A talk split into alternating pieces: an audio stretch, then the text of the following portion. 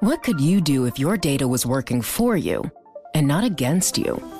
With Bloomberg delivering enterprise data directly to your systems, you get easy access to the details you want, optimized for higher level analysis, and financial data experts committed to helping you maximize your every move.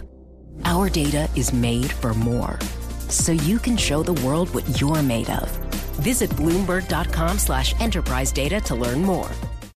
This is Bloomberg Business of Sports. Money in sports. It's one of the reasons why I enjoy being on Monday Night Countdown with ESPN is to talk about some of the more interesting aspects of business of sports. There's all kinds of cool questions. So this is a fun topic for me. The country is finally deeply getting the memo about how amazing this sport is. I think the sky's the limit for MLS. Increasingly, we're spending more and more of our time in a digital world, and it's also becoming a really powerful place for commerce. It is so nice to be back to be able to have fans back in the building. So, despite the chaotic schedule, this is why we do what we do. Bloomberg Business of Sports from Bloomberg Radio.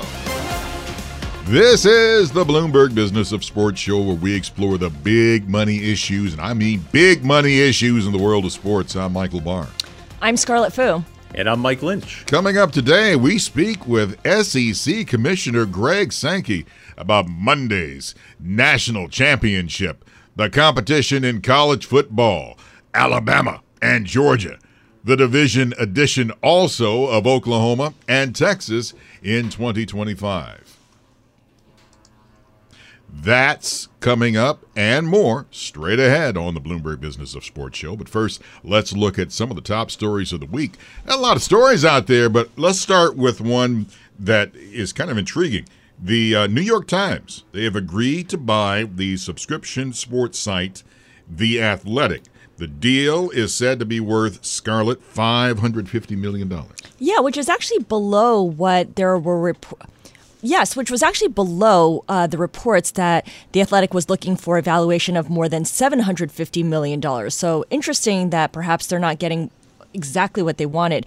But this kind of deal just shows content is king, and paid niche content really is supreme. Um, the Athletic has over a million subscribers, and they've snatched up a lot of the best talent in terms of sports writers. I mean, Lynchy, you would know this better than anyone. Um, in terms of the, the, the folks who can do the reporting on the stories that that people want to read, and people are willing to pay up for it. I'm curious whether the New York Times will keep this separate or whether they will fold it into its own paywall. I think that's the big question right there. The Athletic has formed its own identity and its own brand, and they have some great writers. Uh, Ken Rosenthal is one of them, by the way. Um, but they went through a really tough time during COVID because when there weren't any, there was wasn't any content to report on.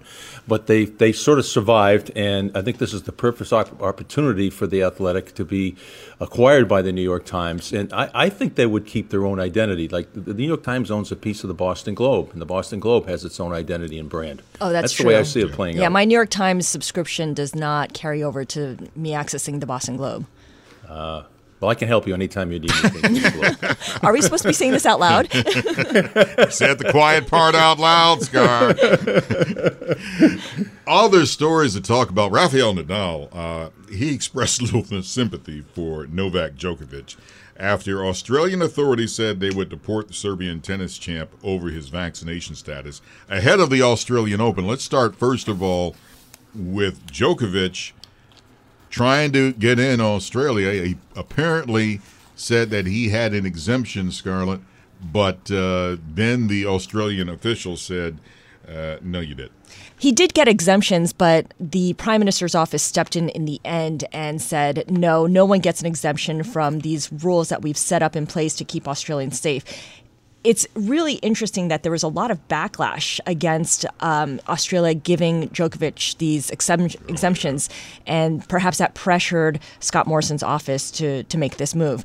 It kind of reminds me of um, a different context, but Nicole Kidman when she went to Hong Kong to film a TV show or movie, um, she was exempted from having to quarantine for the ridiculous two or three weeks that Hong Kong required. She was able to just kind of show up and, and film on the peak rather than, than sit in a hotel room. And Djokovic, it looked like, would be able to do just that because he's not vaccinated and, and play in the Australian Open.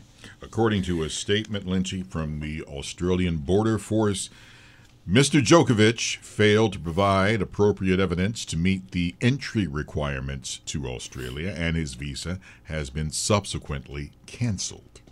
And he's in an immigration detention hotel with asylum seekers and refugees. The two accepted conditions for an exemption one, you must have shown a serious adverse reaction to a dose of the COVID 19 vaccination which he hasn't had. And number two, this is the one I think he's leaning on evidence of a positive test for COVID 19. He tested positive in June. Now, here we are, we're just coming to that six month window from whatever date it was in June. We're in January right now. But whatever documents he brought with him were not accepted by Australia. So right now, he's in limbo and is not eligible to play in the Australian Open. Now, as I mentioned earlier, Rafael Nadal, he, he didn't have much sympathy for Novak Djokovic. Nadal pretty much said uh, he knew the deal. what he actually said, by the way, Nadal, who is twice vaccinated, said, In some way, I feel sorry for him, but at the same time, he knew the conditions for months. That's even worse. Pity. That's usually what I got on a lot of dates back in the day. but but yeah, I mean it's it, you know it's now let let's be honest. I mean we're talking about some some top rated players. Now the the money involved in this is that you know what happens to all those sponsorships for Novak Djokovic because mm-hmm. they're expecting like hey he's going to go and try to defend his title and all of a sudden this is all thrown up in the air now. Or the betting lines at that. Yeah. Oh yeah. Sure. Oh yeah. and it's a major. It, like golf, tennis has four majors, and this is the first of the year, the Australian Open. All the all the logos that he wears on his his shirt, uh, his racket, um, all those things. If he's not in the tournament, there's a lot of make goods coming uh, coming the sponsors' way. Now, also, uh, let's talk about the Super Bowl. I, you know, here I am. I'm all set. I'm ready to see Super Bowl 56. It's supposed to be at SoFi, and now all of a sudden, SoFi in LA, right? Yes. Uh, mm-hmm. All of a sudden, the NFL might be looking for an alternative city because Scarlet COVID. Yeah, the California to Texas migration continues. First, it was billionaires, then it was tech companies at large, or maybe I got the order wrong there. But now it's the NFL potentially with the Super Bowl. Um, the concern here is that California, LA in particular, have some very stringent COVID restrictions, and we know that Omicron is raging through the nation. And it's LA is probably a little bit behind what we're seeing here on the East Coast, and so by the time you have the Super Bowl on Sunday, February 13th, um, Omicron may be peaking, it may not be peaking, but perhaps the NFL just doesn't want to deal with all of that. Lynchy. Well, this uh, is this is. Yeah, I yeah. was going to say it was. This is something that you know is supposed to be just a contingency plan. Yeah, uh, they do this every year just in case there's some type of an emergency where they have to shift it. They always have an alternative site, but it's getting a lot of attention now because of COVID. SoFi was supposed to host it last year, but the stadium wasn't ready, so they flipped. It was Tampa went last year, SoFi this year. Oh, that's good and extra drama there. It, it certainly is. And, and, the thing that I seems bizarre to me is why you build a, a, a, indoor stadium in Southern California. Isn't there a song "It Never Rains in California"? And uh, I would just think it's uh, you know I, I, always thought it should have been an open air or with a, or a retractable roof at SoFi. So the Rose Bowl last year was shifted from Pasadena to Arlington, Texas, and this is being considered the same stadium where the Cowboys play their home games, AT&T Stadium, as an alternative should COVID just just ramp out of control and they have to move the Super Bowl. And today we are talking college football with SEC Commissioner Greg Sankey. Holy smokes! Mr. Sankey, that's right, you get the Mr. Sankey because if you're the SEC Commissioner, you're the Mr. Welcome to the show, sir. Thanks. I'll, I'll give you permission to just call me Greg. Oh. it's good to be with you. Uh, fun time of year. Oh man, we're in. this and you're right. Uh, we got uh, the big matchup: Georgia, Alabama, uh, coming up for the championship games coming up on Monday. Uh, my goodness, uh, I'm sure everybody's excited about this. Well, I know in, in my region certainly, even though we have pretty intense rivalries within our league, um, it it, uh, it creates interest, and, and we saw this matchup just a few years ago and, and had great interest nationally. and I would expect an incredibly intense competitive environment. And you know, last time it's the one CFP game that went to overtime. So if we can experience something like that with great competition, I think it'll draw everyone's interest. It's going to be a huge game, and in reading up on everything about you, and your name has shown up quite a bit in the press recently, you've been called the king of college sports, a gatekeeper to the future of college sports, the most powerful commissioner in college football. Um, pretty incredible accolades. Why do you think the SEC is so influential, so much more influential, with more resources and reach than the rest of the conferences? Well, a few things are, front and center. One, you know, the, the, sport of football does have this prominence in our nation, and in our region, uh, we have uh, built programs uh, on the campuses of great universities that have had success. This is now the 12th time um, in the last 16 years we're guaranteed to win a national title in football, and that's remarkable for any sport. Uh, you also see a level of attention in, in, our region, you know, demographic shifts, the prominence of our universities increasing enrollment, um, the the leadership of those universities, our athletics programs, and our football teams, and then we've had this across the board success in our athletics program that's quite remarkable. And you then add to that uh, the nature of of people who've gone through our athletics programs to do uh, great things. You know, you watch on Monday Night Football, Peyton and Eli Manning. Um, a different approach to broadcasting, but one's an Ole Miss grad, one's a Tennessee grad uh, and their dad has a, a, legendary status in our region. You just multiply that over and over. Um, and I think all of that attention uh, focuses on the Southeastern Conference in, in a positive way and is reflective of our expectations of excellence. Years ago, Doug Flutie won the Heisman Trophy for Boston College. And at the time, Boston College was considered a regional school.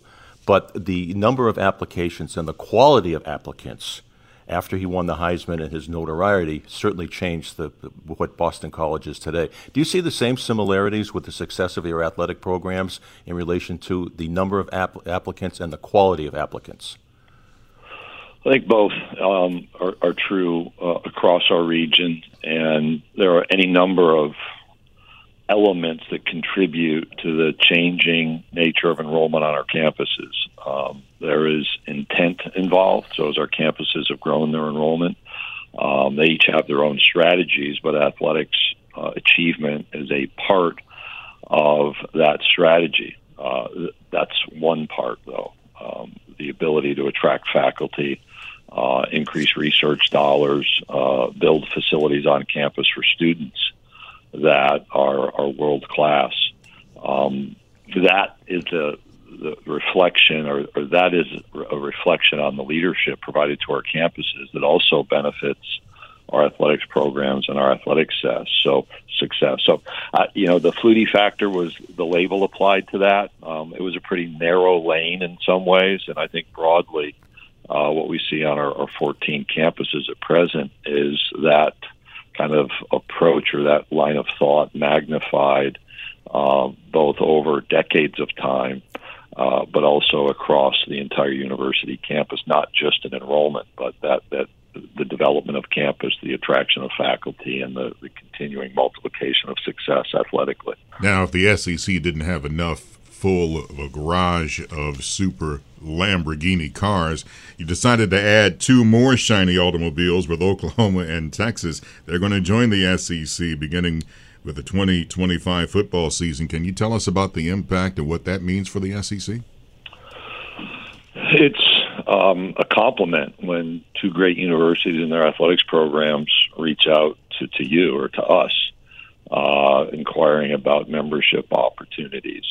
That uh, goes back in, in a lot of ways even before me, but when I went through the interview process uh, for the commissioner's role, I had this statement in kind of a 10 year plan that people would be asking us about our success. How do we achieve and how do we sustain, sustain the level of success across the board? And that was media conversations like we're having today. That was hopefully business experts and and academicians asking what can we learn from them, but our, our peers and and I think you saw with the outreach and then our decision to extend the membership invitation that was accepted uh, to incredible universities seeking to affiliate with, with our 14 universities. Um, I'm excited about our future. Uh, I, I described this morning, I was asked kind of a specific question about football scheduling. I said, I think you need to take a step back and consider the wow factor that exists right now around the Southeastern Conference and how that will be magnified come 2025 when we go to 16 member universities. This may seem an obvious question or dumb question. Um, with Texas joining the SEC in 2025, does that name, the Southeastern Conference, get stretched a little bit? I mean, will you start admitting schools that are west of Texas? No, that's not been contemplated at this point. Um, you know, if you if you look at a quadrant of a map, um, you can define uh, Oklahoma and Texas as part of the southeast. With, with Austin, we only we only shift about an hour and a half from College Station, so it's not a huge geographic uh, transition for us. And, and Oklahoma is a contiguous state with both Arkansas and Texas. And, and I really think there's um, kind of a philosophical commitment and approach on campus and an athletics program between Oklahoma and Texas that's consistent with our 14 members. And I think that philosophy, you know, when, when we do, when we, when we provide adver- or produce advertising, we have this, it just means more tagline. Some of our athletics directors have said that's kind of a filter as we think about who might be out there. And there aren't many that would, that would meet that that uh, definition or that expectation, if you will. And uh, we, we've been smart, I think, about our geography. Uh, and we are smart demographically and smart philosophically with the additions we've experienced over the last decade. Greg, um, when Texas and Oklahoma come, obviously there's uh, a domino effect. We've seen it already with the Big 12, the American Athletic Conference, and, and I know this has happened with other leagues, the ACC and the Big Ten as well. And while the SEC gets bigger and stronger, do you have a, a, an immediate concern about the greater good of college athletics? I do, and those are are thoughts that, when you're going through consideration, are asked of our by our presidents and chancellors, asked of me by our presidents and chancellors. Um, I, I, I think you have to look at the history of college sports and understand these membership shifts have occurred uh, on a nearly continual basis. There may be time periods where there, there's gaps, uh, but the movement, and, and you identified, uh, you know, go back to the early 90s and the Penn State move to the Big Ten or the ACC in the early 2000s, uh, uh, inviting three Big East members to move, and then a subsequent uh, ACC expansion, uh, the Big Ten adding Rutgers, Maryland, uh, after Nebraska uh, about 10 years ago, uh, and the Pac-12 expansion with, with Colorado and Utah. So this this this shift, this change has been constant. Um, I, I look at the opportunity. I look at that philosophical consistency uh, as appropriate for us, and we've also seen over time other conferences adjust, adapt, and uh, you've seen that with our Big 12 colleagues. Others considered membership change and ultimately decided to not do so, while while some felt it in their best interest. So, I, I think there's an opportunity for stability. Uh, there are no guarantees that there won't be movement, and as conferences make these decisions, they need to be made um, with that that philosophical consideration I described earlier. For us, the consistency of the programs athletically, the universities uh, performing at a high level academically, uh, the geographic sense uh, that that was present for us, as well as um, the demographics that um, continue to build our conference. So all of those opportunities made sense. They won't make sense in every circumstance, um, and they won't make sense in everyone else's consideration. So I, I think the greater good can still be achieved. Um, there are, are, you know, there's always going to be difficulties and um, emotions attached to these change. But we've always, um, through this change, been able to, to move forward collectively, and I think we can do that here as well. Let's talk about the elephant in the room. Quite frankly, COVID, and I thought we had a great chance to to get by it this season, uh, and unfortunately, it has reared its ugly head. Uh, and a number of bowl games this season uh, have been canceled or at least delayed because of what has happened with this virus. How is the SEC going to prepare to deal with COVID, not only for Monday's big game, but in the future? that is uh, the question that just won't go away yeah. in my life. Uh, it's like every time we think we're out, we get dragged right back yeah. in. How much of your day is spent thinking about this and talking about this? Sorry to interrupt. Uh, yeah, no, it's daily. That's that's a, a really important question. Uh, so let's let's go back two years, which is hard to believe. You know, two years at this time, we had heard of this coronavirus, and I'm not even sure if it had the COVID 19 label. And we started as a conference in really late January when there were media reports of positive COVID cases on two of our campuses, both by the way, proved to be erroneous, but it, it triggered for us in the SEC office the need to be thinking, communicating, um, and strategizing about how we're going to move forward with healthy competition, knowing very little about COVID 19. And so I had two staff members who were the conduits for communication, kind of locked down, if you will, uh, that communication strategy. We started talking with public health officials. We actually conducted championships in an enormously healthy way until we had to stop in March of 2020 at our men's basketball tournament. Stopped everything, and immediately after that, we it took about three weeks. We appointed a medical advisory task force. Uh, a re- representative from all 14 of our campuses, and it's a variety of expertise infectious disease specialists, athletics trainers, orthopedists, um, internal medicine, and, and their collaboration has guided us forward, and it's been incredibly important. And the key is, I think they thought they were signing up for like 60 or 90 days of, of voluntary participation with the Southeastern Conference. You know, that's that sounds important and rewarding and great, and it is.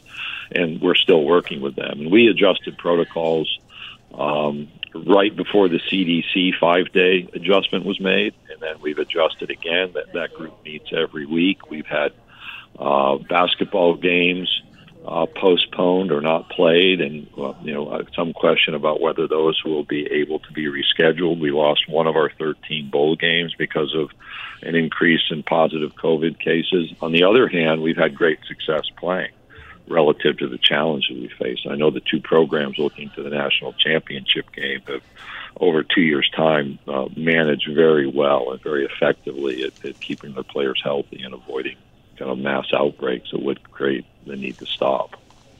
In August of 2021, you sent out a tweet and asked fans essentially to get vaccinated. I'm just curious what kind of blowback, feedback, uh, response you got from from people directly. How how do you feel that message got across? Well, like anything in our society, there are are poles involved, right? And and I mean polar opposite perspectives. And so if you followed my Twitter feed that day, there were those who said, "Hey, look, good for the commissioner of the Southeastern Conference, encouraging people to." To access the vaccine, and others who said, you know, stay out of my business. It's none of your, none of your um, it's not in your purview to determine whether or not I'm vaccinated.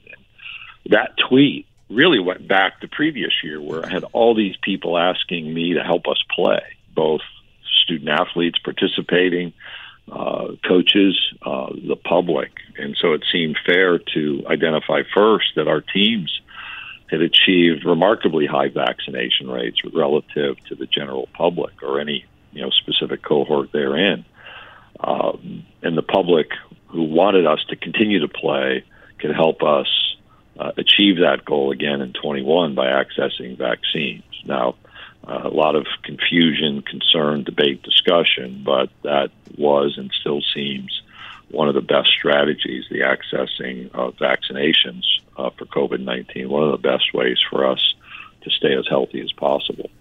The countdown has begun. From May 14th to 16th, a thousand global leaders will gather in Doha for the Qatar Economic Forum powered by Bloomberg. Join heads of state, influential ministers and leading CEOs to make new connections, gain unique insights, and uncover valuable opportunities in one of the world's most rapidly rising regions. Request your invite for this exclusive event at QatarEconomicForum.com. Greg, what were some of the financial consequences of COVID, and were any programs uh, eliminated from any of your member schools? Well, real proudly, no, we did not eliminate any of our athletic teams during COVID 19. Um, if you go from that, we did have personnel adjustments across the league. You know, positions not filled. There were some positions that that on on campuses, and it's all campus decision making. That's not driven by the conference office. Uh, the, we had workforce reductions like anyone else did. Um, in the conference office, we, we had some positions not filled. We kept our our salaries flat during the, the, the peak of COVID. And, you know, big picture, uh, we were reduced in football to about 20, 25% capacity. In fact, at Vanderbilt, they had no fans through the football season. Uh, we impacted our basketball attendance, and it wasn't until baseball season that we saw fans back in our stadiums in large numbers. And so, moving through uh, 2021 was was filled with fiscal challenges, and I think our, our programs managed very well, and that's identified by the fact we kept all of our participation opportunities intact. Uh, you know, for example, for the first time ever, uh, Kentucky volleyball won an NCAA women's volleyball national championship. We never had that happen, and I think that shows the value uh, of playing and the value of the support provided. Uh, we were able to meet our, our, our television contractual uh, requirements, which kept uh, our conference revenue uh, very healthy. In fact, uh, when we were in the summer of 20 making projections, uh, you know, we had kind of a worst case and best case scenario, and we weren't to the best case scenario, scenario fully, but we were much closer than we might have predicted at the peak of, of the uncertainty in that summer of 2020. And let's talk about the three letters that have invaded college sports in general NIL, name, image, and likeness. Deals are being made now left and right. Did you ever think that you would see something like this in college sports? Well, probably not 10 years ago.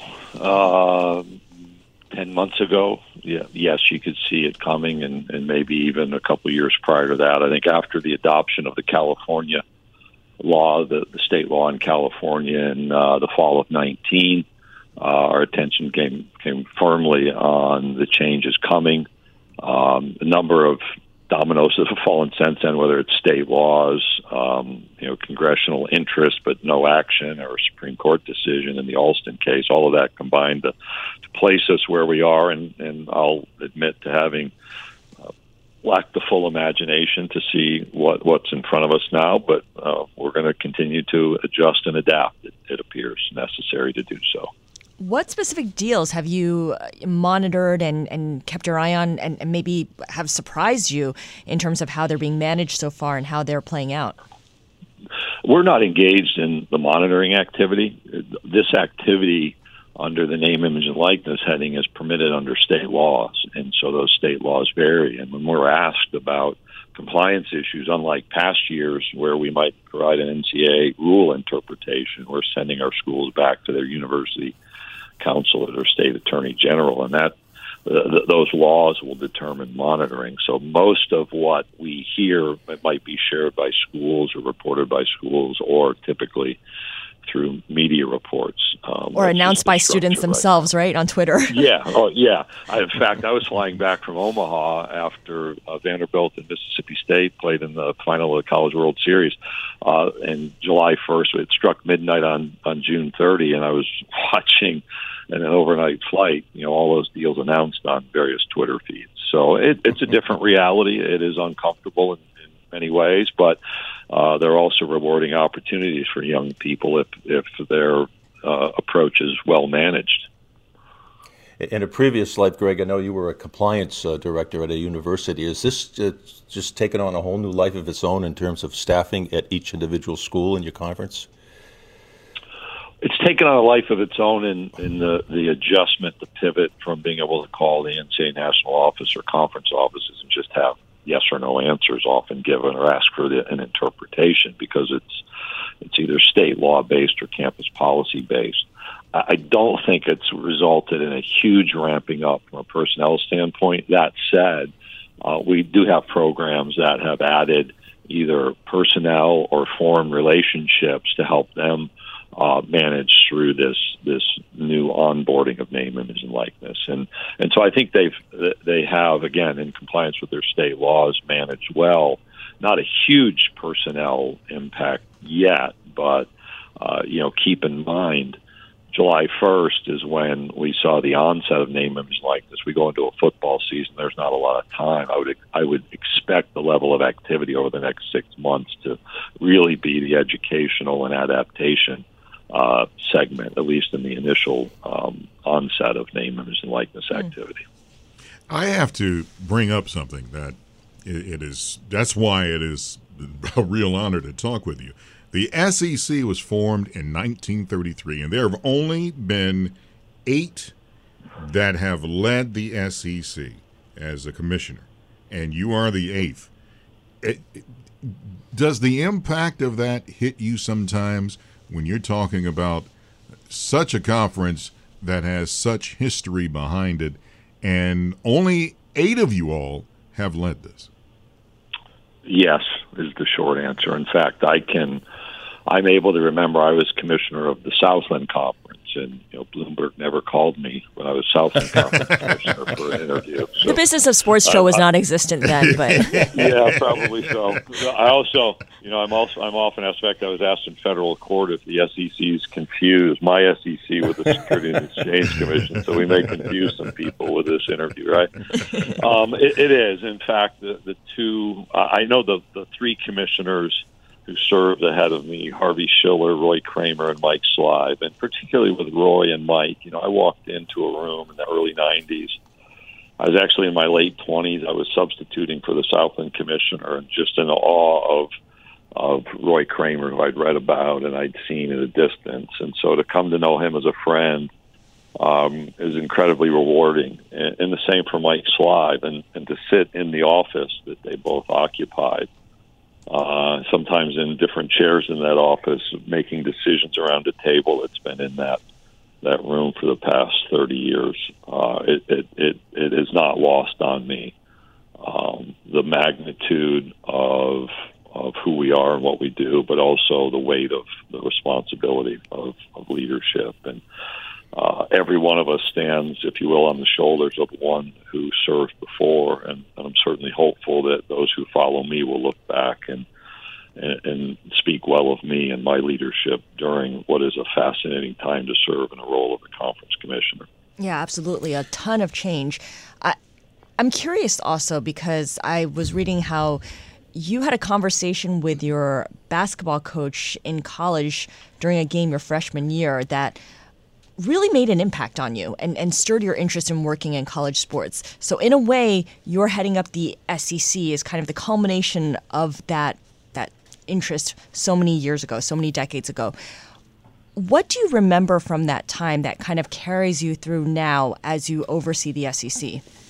Yeah, it was uh, it was my college baseball coach. Oh, okay, baseball, got it. In my my freshman year, yeah, and uh, you know, it was a knock on my my dorm room door on a Sunday evening, and I opened the door, and there's uh, Roger Kiefer, the who was the baseball coach at LeTourneau College, and that was uh, not normal for me. So I can remember the shock at seeing my baseball coach. We went into a lounge and had a one-on-one conversation where we talked about the day before. I hadn't played in the game.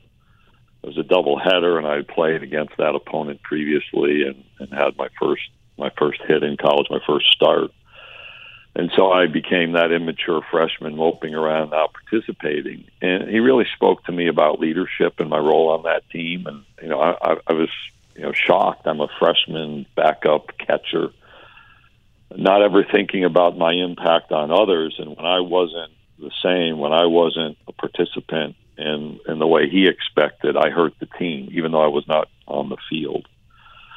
And that really just spurred a thought about his impact on me. And I was an engineering major at the time, and it, it, I didn't see myself doing that. Uh, whether that was the right or wrong decision. It's the decision that, that ultimately came, uh, led to me working in education uh, because I wanted to impact people in that same way. Uh, the competitive environment attached to the educational setting.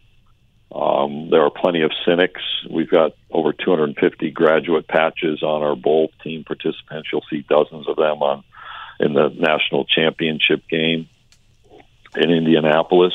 Uh, to me, those are real. Those are young people achieving a goal. I wanted to be part of that somehow. And you know, it, it came to a second conversation. My wife and I had been married about three months, and I was finishing a master's degree at Syracuse University and was required to complete an internship. And she and I just had a conversation where I said, I wonder if I can work in Division One college sports, and if so, how far it might go. And you know, here I am. So those those two moments that that freshman year conversation where uh, my baseball coach al- altered my thinking about my role and my leadership ability, and then uh, a conversation, just the willingness um, for two newlyweds to explore what might be out there. That that culmination is here, and there's still plenty of work ahead, but uh, it's not lost on me that I go back to that moment in the spring of '83, and uh, really, in, in many ways. Uh, uh, a life changing, a course changing conversation for me.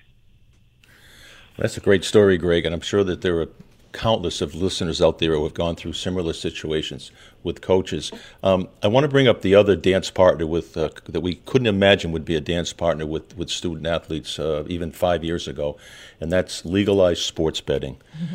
Um, each state is different. I know in your conference, I think uh, Louisiana, Arkansas, Kentucky, and Mississippi are in right now.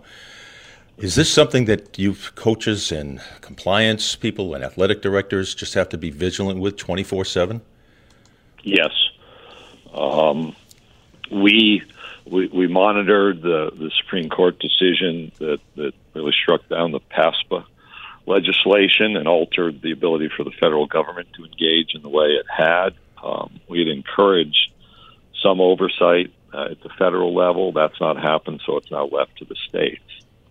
And you know there are a few elements. One, we we engage with um, an integrity monitoring service on a weekly basis, monitoring our games, learning what's taking place. We have a pretty good understanding of the amounts that are being uh, wagered on college sports and, and even on uh, our games, and the scope of that. That one thinks about football, but you know sometimes volleyball matches are included in legalized sports wagering, and that's not been a talk topic of conversation. The second element is we're seeing an enculturation of sports gambling, so it has existed. We've known it has existed, but it's been in the shadows in different ways as that behavior becomes more normalized, that magnifies the need for attention and vigilance. And you know, information is gold in this um, sports wagering endeavor. And in college sports, we've been uh, very different in our approach to sharing information or controlling information than, than has been done in the professional leagues. And you know, there are values in involved in that. You know, do you want to be involved in supporting sports wagering with uh, unpaid um, amateur athletes uh, versus a professional sport that has injury reports and, and very clear protocols. So we have to adapt to the, that information management and, and try to manage leaks. And then there's a history in college sports. You, know, you go back to point shaving scandals. You know, where Boston College was touched by it. New York City, Madison Square Garden in the in the in the 50s in basketball, and then any other number of ad hoc cases across the, the country, uh, magnifies the need as sports gambling at the college level becomes more enculturated, uh, magnifies the need for integrity monitoring and attention uh, to, to key issues, those around the program. And, and I'll end with this. Uh, we've had a lot of discussions about the mental health of young people participating in college sports. And I think these mental health issues are across the spectrum in our society, but particularly in college sports. Uh, I've been vocal. I've spoken about it. We engage our campus mental health leaders. They um, speak to me about it. In fact, I had a conversation at the Sugar Bowl with one of our, our mental health counselors and the, the support needed. I've also talked to professional athletes PGA Tour members, where professional golf is the center of gambling internationally, and the impact on them through social media or messages that come through different ways.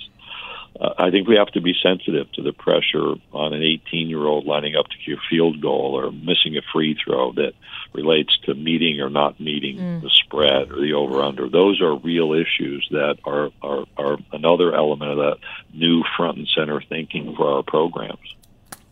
SEC Commissioner Greg Sankey, and I have to give you this plug. You guys announced a 10 year media agreement with the Walt Disney Company, ABC, back in December of 2020. It starts 2024 2025. That ABC will be the new broadcast network home for Saturday afternoon football games and select primetime football games and the annual SEC Football Championship. Uh, we're short on time, but I have to ask you the impact of that before we let you go.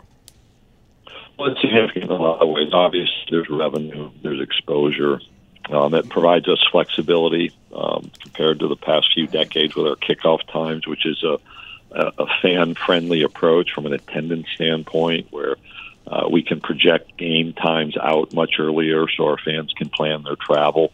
Um, we've got more platforms available, and with Disney, ABC, ESPN, what they've done digitally what they've done with cable and satellite and what, what they have with ABC and broadcast TV, having the access to that spectrum of delivery platforms uh, was another important element of our future opportunities. So we've had great success with ESPN, with the SEC network, our, our basic broadcast agreements, and our own conference network. And we're excited about our future when that migration happens in the 24 25 academic year. Scarlet Fu has the business acumen. Mike Lynch has the deep sports acumen, and I'm that fool. Hey, I talked to SEC Commissioner Mike Sank, uh, Greg Sankey.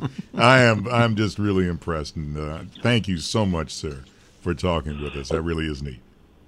Thank you for the interest, and hopefully this has been helpful and interesting. Thank, thank you, Greg. Really appreciate it. Very much so. Take Thanks, care. Greg.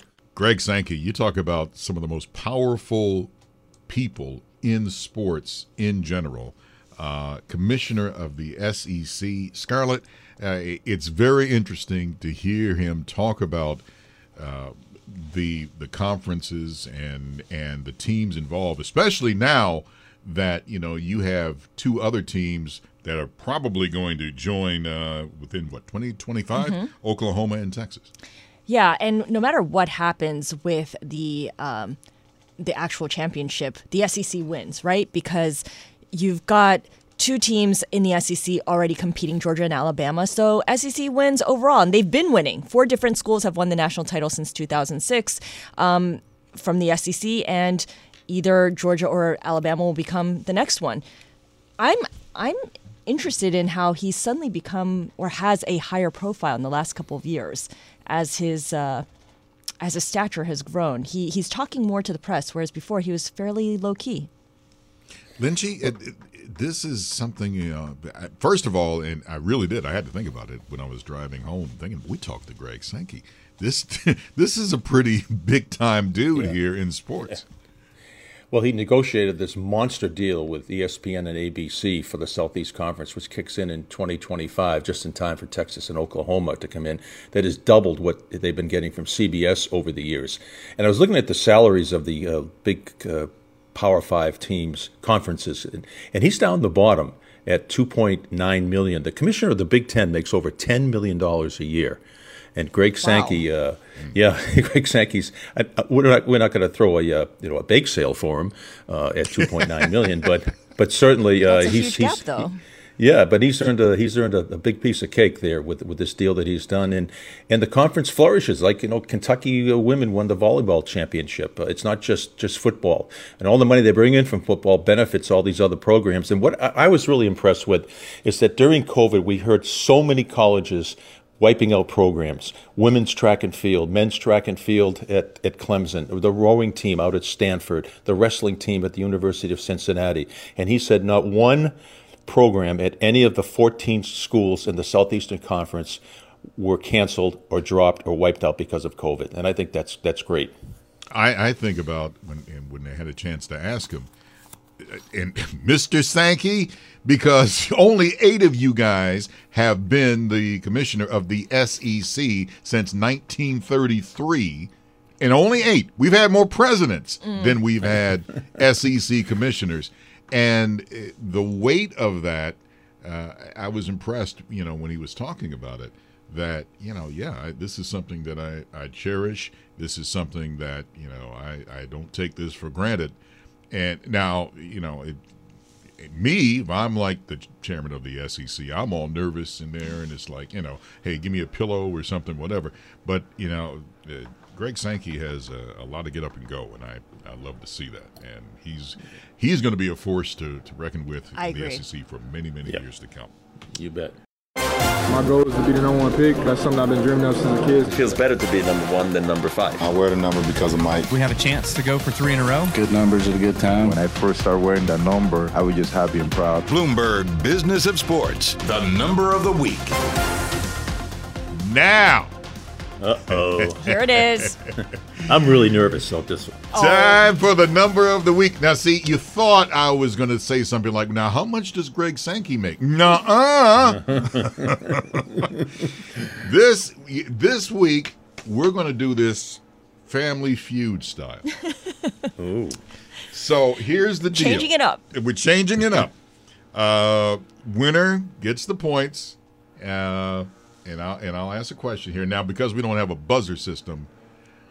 Either Scarlet or Lynchy are just going to come in first and say, "Got it," and then I'll, Okay. I'll answer. So you ready? Mm-hmm. All right, here we go. Hopefully, we'll get it. Top five answers on the board. Here's the question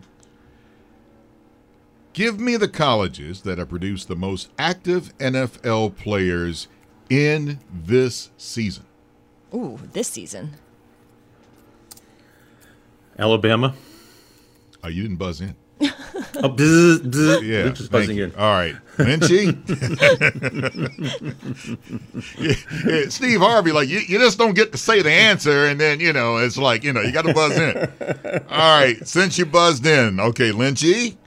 I'm going to go Alabama. All right, that's number one on the board, and that's 53. 53 being that's the uh, active number of players in the NFL in this 2021-22 season. Now, uh, are you going to play or pass?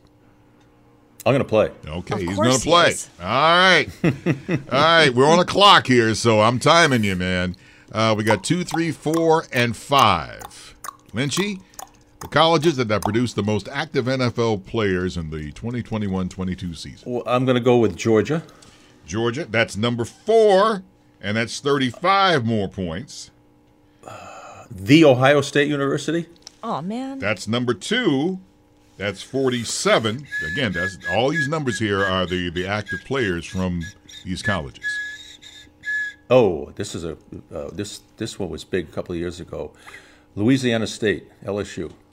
That's number three at 46. We have two more. We have one more. One more.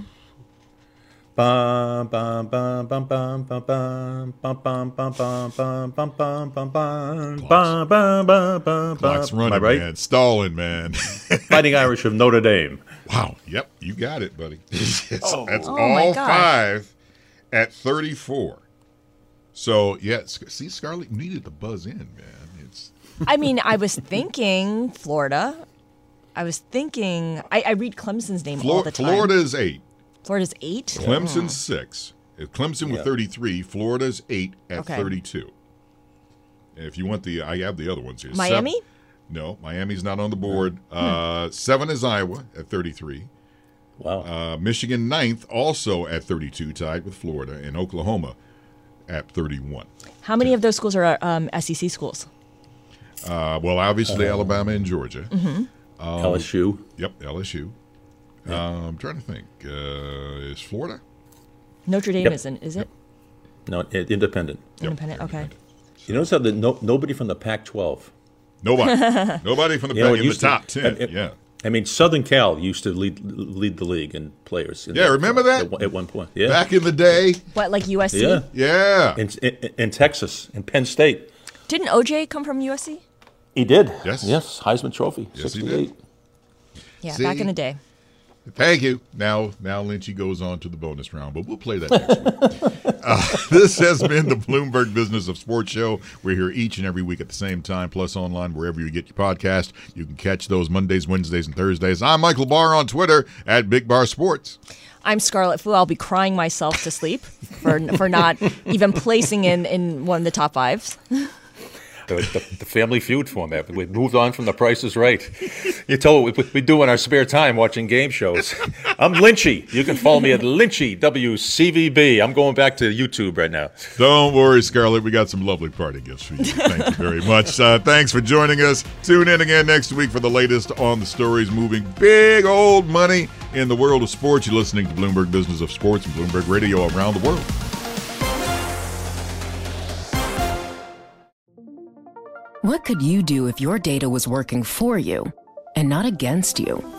With Bloomberg delivering enterprise data directly to your systems, you get easy access to the details you want, optimized for higher level analysis, and financial data experts committed to helping you maximize your every move. Our data is made for more, so you can show the world what you're made of. Visit Bloomberg.com slash enterprise data to learn more.